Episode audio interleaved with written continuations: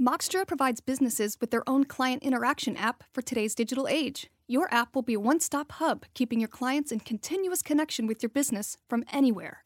Manage your team to effectively respond to clients all from within your app. Get your one stop app at Moxtra.com. Meatpacking plants have become hotspots for the coronavirus, and now the industry is in crisis. It's forced a lot of the plants to reduce production, and it's also led to the closure of a number of plants. What the White House plans to do about it. Plus, U.S. manufacturers assess the toll the pandemic is taking on their businesses. Many of these companies, like Harley Davidson, Caterpillar, 3M, and PPG are saying the second quarter is going to be even worse than the first quarter. It's Tuesday, April 23rd. I'm Annmarie Fertoli for the Wall Street Journal. Here's what's news.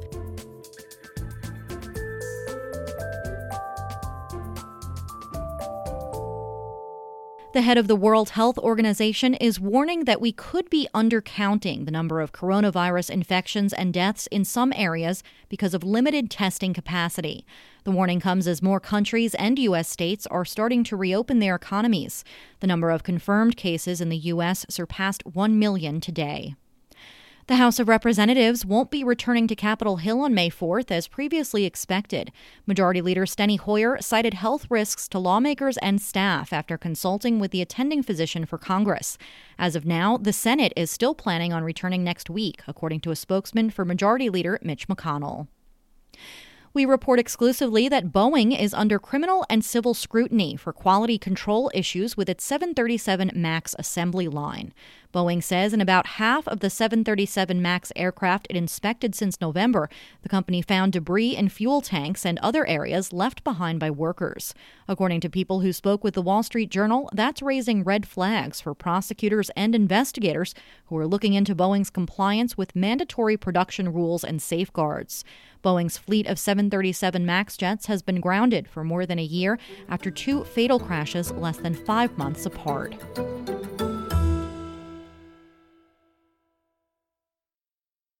Corporate earnings season is in full swing, and companies are using their first quarter reports to tell shareholders how they think the pandemic is going to affect their business long term. The manufacturing sector has suffered from closed factories and broken supply chains. Wall Street Journal manufacturing reporter Austen Hufford says companies are starting to add up the damage. I was most surprised by how many of these executives said that this has been pretty unlike other past recessions. It's been more severe more chaotic was one of the words one of the executives used. And so it makes it really hard for them to plan. And so many of these companies like Harley Davidson, Caterpillar, 3M, and PPG are saying the second quarter is going to be even worse than the first quarter. Some companies are saying those temporary factory closings could become permanent. The concern is that if the factory permanently closes, it becomes an economic drag that won't recover if the virus goes away. So it's not like we're going to see a bounce. You know, if, if 50 people get permanently laid off and have to find other jobs, it's not always easy to, to quickly uh, get back the, the economic potential they had. Wall Street Journal manufacturing reporter Austen Hufford. A payroll and HR company needs to be prepared for whatever is going to happen. You could say that over 70 years of experience helping businesses all over the world run smoothly is good preparation. But for ADP, that's not enough.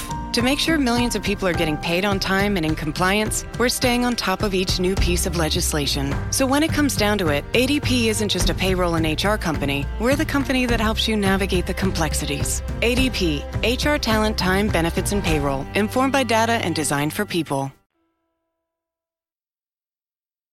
In recent weeks, the coronavirus pandemic has wreaked havoc on the nation's food supply chains. The working conditions in meatpacking plants have led to the spread of the disease among employees, forcing closures.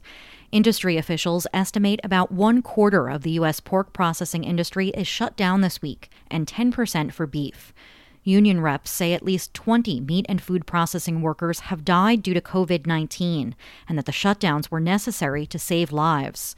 Today, President Trump is expected to mandate through executive order that the nation's meat processing plants remain open, invoking the Defense Production Act.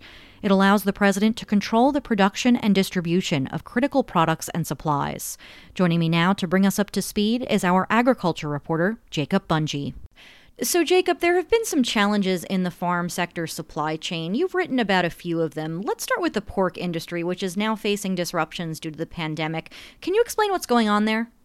Well, it all starts with the meat plants and the spread of COVID 19 through the workforces of these plants, which oftentimes are working in really close quarters, sometimes shoulder to shoulder on processing lines. It's been a number of people getting sick at these plants. Some of the, the biggest uh, density of COVID 19 cases can be found in meat processing plants like Smithfield's pork plant in Sioux Falls, South Dakota, for example. And as workers get sick, as there's more exposure and more positive cases with the workforces of these plants, of course, people are having to stay home that are sick. Other workers get frightened and are not coming into work. It's forced a lot of the plants to reduce production, and it's also led to the closure of a number of plants.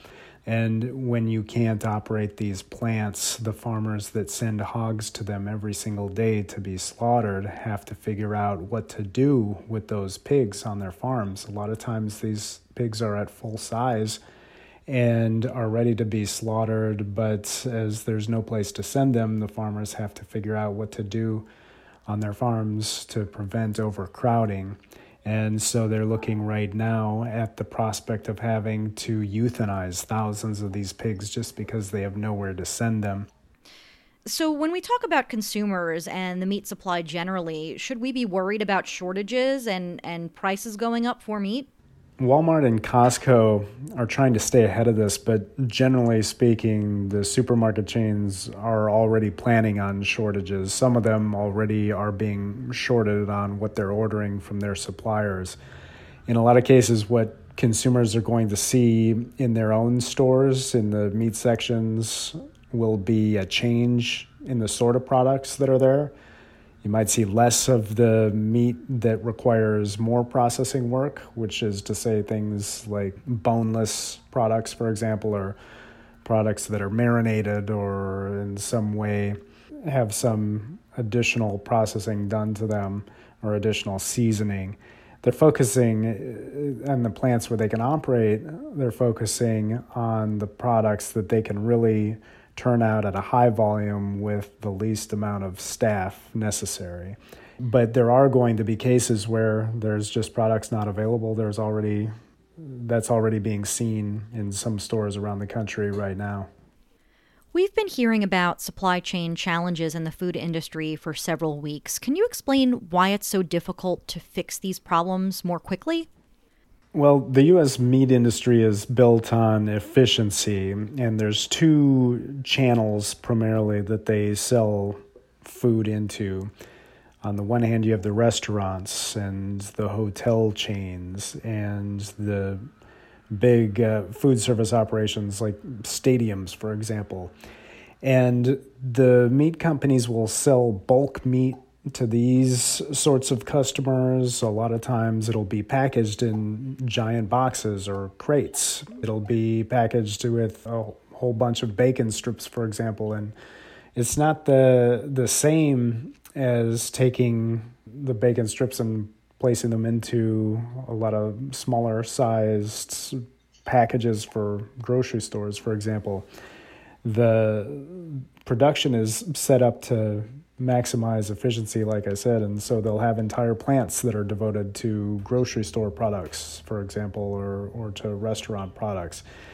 They are trying to do some adjustment where, for example, in the chicken industry and some of the plants that are geared towards supplying restaurants, they're processing the chickens to a certain extent and then they can ship the carcasses or the pieces to the plants that do the packaging for the retail stores, and they can do a, a bit of adjustment to fulfill orders from the supermarkets that way. But in other cases, the the packaging will be totally different. The product specifications will be totally different. There's other things like food safety standards that apply differently to these different sorts of products. And so they're trying to work their way through all of that right now, but it's not as simple as just taking some bacon from a bulk package and plopping it into a, a clear plastic bag to be sold in a grocery store. Are there any other ways that farmers are trying to adapt at this time for their own livelihoods?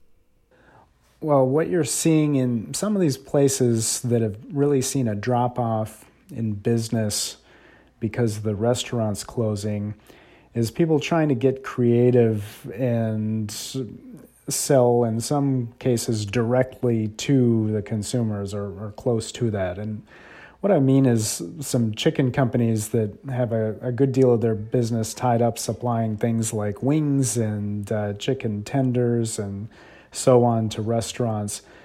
With that business uh, being effectively stopped now in a lot of places, what you're seeing is these plants processing their chickens and then boxing them up in a, a plain sort of box and offering to sell this to people directly in the parking lot of the plants or parking lots of churches. You're seeing a lot of this in the southern states where there are a, a lot of chicken production facilities, and people are coming from all around to buy these. Uh, they've had traffic jams in some cases. Wayne Farms reported people driving from 100 miles away to come to their plant parking lot and buy bulk chicken in boxes in this way. There's been a lot of people out of jobs. There are people lining up at food banks. This is another way to supply a low cost meal to people.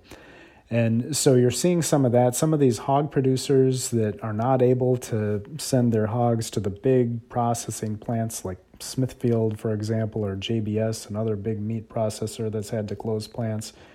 What they're doing instead, where they can, is selling pigs to local butcher shops where they can be processed in a, a more local way and sold to people like that. But the scale of stuff that, that can be done in that way is just nowhere near the the level of processing that typically goes on at the, the really major meatpacking plants and, and so it's only helping so much.